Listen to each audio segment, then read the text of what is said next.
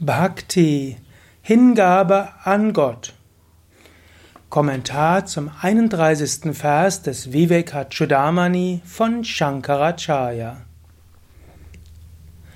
Moksha karana samagrayam bhaktir eva gariyasi swasvarupanu bhaktir ityabhidhiyate.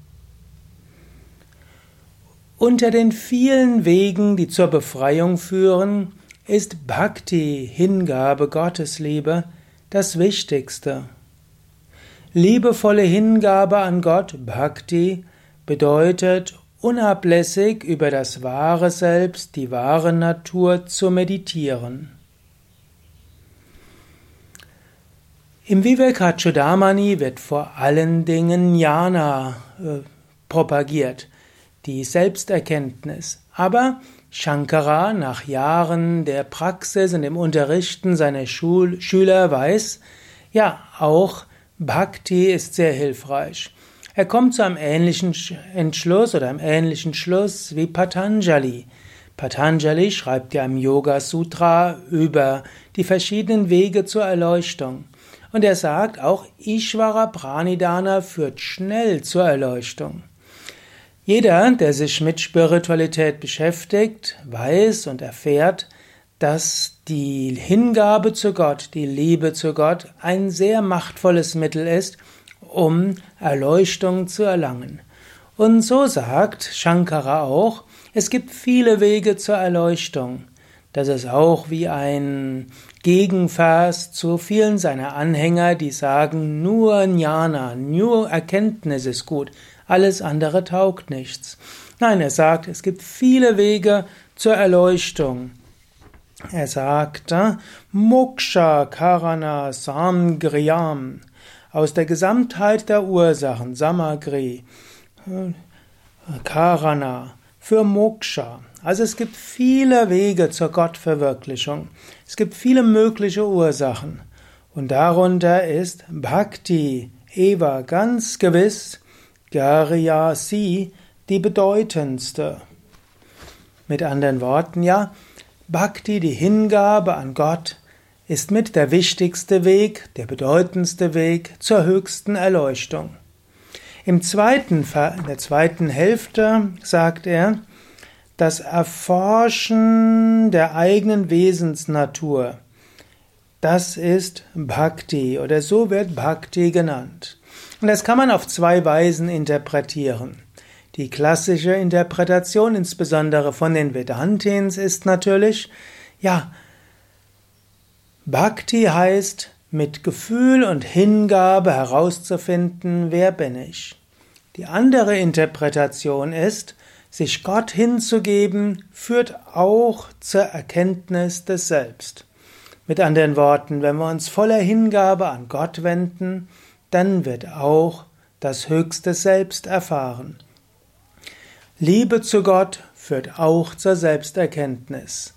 Oder die Uminterpretation, wir können auch mit höchster Hingabe uns der Erforschung des Selbst widmen, und das ist auch Gottes Hingabe. Wie können wir also Gott dienen? Wir können Gott dienen mit großer Hingabe und erfahren das höchste Selbst. Oder wir können mit großer Hingabe, mit großer Intensität unsere Aufmerksamkeit auf das höchste Selbst richten. Und das ist auch Bhakti. Und was heißt unsere Aufmerksamkeit auf das höchste Selbst richten? Bewusstsein, hinter allem ist die eine höchste Wirklichkeit. Es gibt ein einziges Atman, ein Selbst. Wenn wir in die Natur gehen und unsere Aufmerksamkeit richten auf die Schönheit des Himmels und der Bäume, spüren wir das Wirken des Selbst dort. Wenn wir uns einem anderen Menschen zuwenden, können wir uns bewusst machen, in seinem Herzen ist das gleiche Göttliche. Und wenn wir Schönheit wahrnehmen, wissen wir, auch dahinter steckt das gleiche Göttliche. Und wenn wir tief in uns selbst hineingehen, ist auch wieder das gleiche Göttliche. In diesem Sinne, Die Erforschung des Selbst und Bhakti, die Hingabe, sind eins. Da ist kein Unterschied. Gut, das kannst du jetzt als äh, Anlass nehmen, an diesem Tag oder am nächsten Tag oder heute, je nachdem, ob du diese Hörsendung morgens oder kurz vorm Schlafengehen anhörst oder in der Mitte des Tages, nimm dir einfach vor, ja, ich will hinter allem das gleiche Selbst sehen.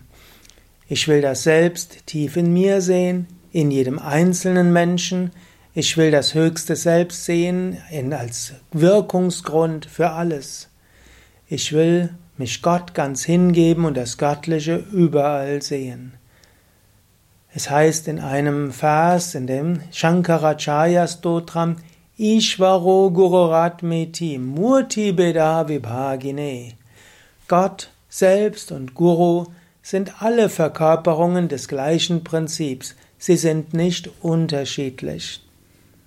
In diesem Sinne, übe Bhakti, Hingabe an Gott, im Bewusstsein, Gott ist dein höchstes Selbst, Gott ist das Selbst in allen Wesen. Und Gott ist auch das Selbst hinter dem ganzen Universum. Du könntest auch sagen, der Körper hat Zellen. Und jede Zelle ist wie ein Einzelwesen. Und der Körper hat Organe jedes Organ besteht aus Einzelzellen, die Einzelwesen sind. Jedes Organ hat eine eigene Bewusstheit, sein eigenes Lebewesen. Der Körper als Ganzes ist ein ganzes Lebewesen. Aber das Bewusstsein hinter jeder einzelnen Zelle ist auch das Bewusstsein hinter dem Organ, von dem die Zelle Teil ist. Und das Bewusstsein hinter jeder Zelle ist auch das Bewusstsein hinter dem ganzen Körper.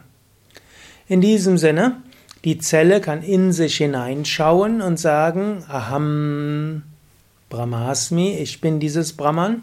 Die Zelle kann jede andere Zelle anschauen und sagen, Tattvamasi, das bist auch du.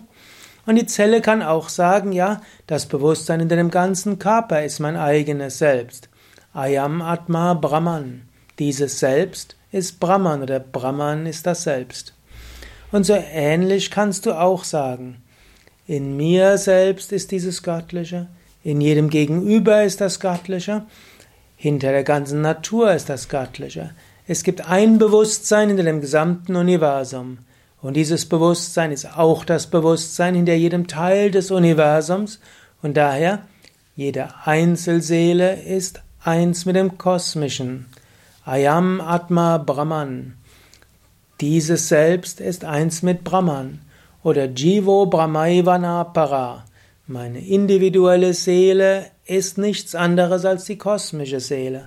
Und auch die individuelle Seele von jedem meines Gegenübers ist auch nur das gleiche wie die kosmische Seele.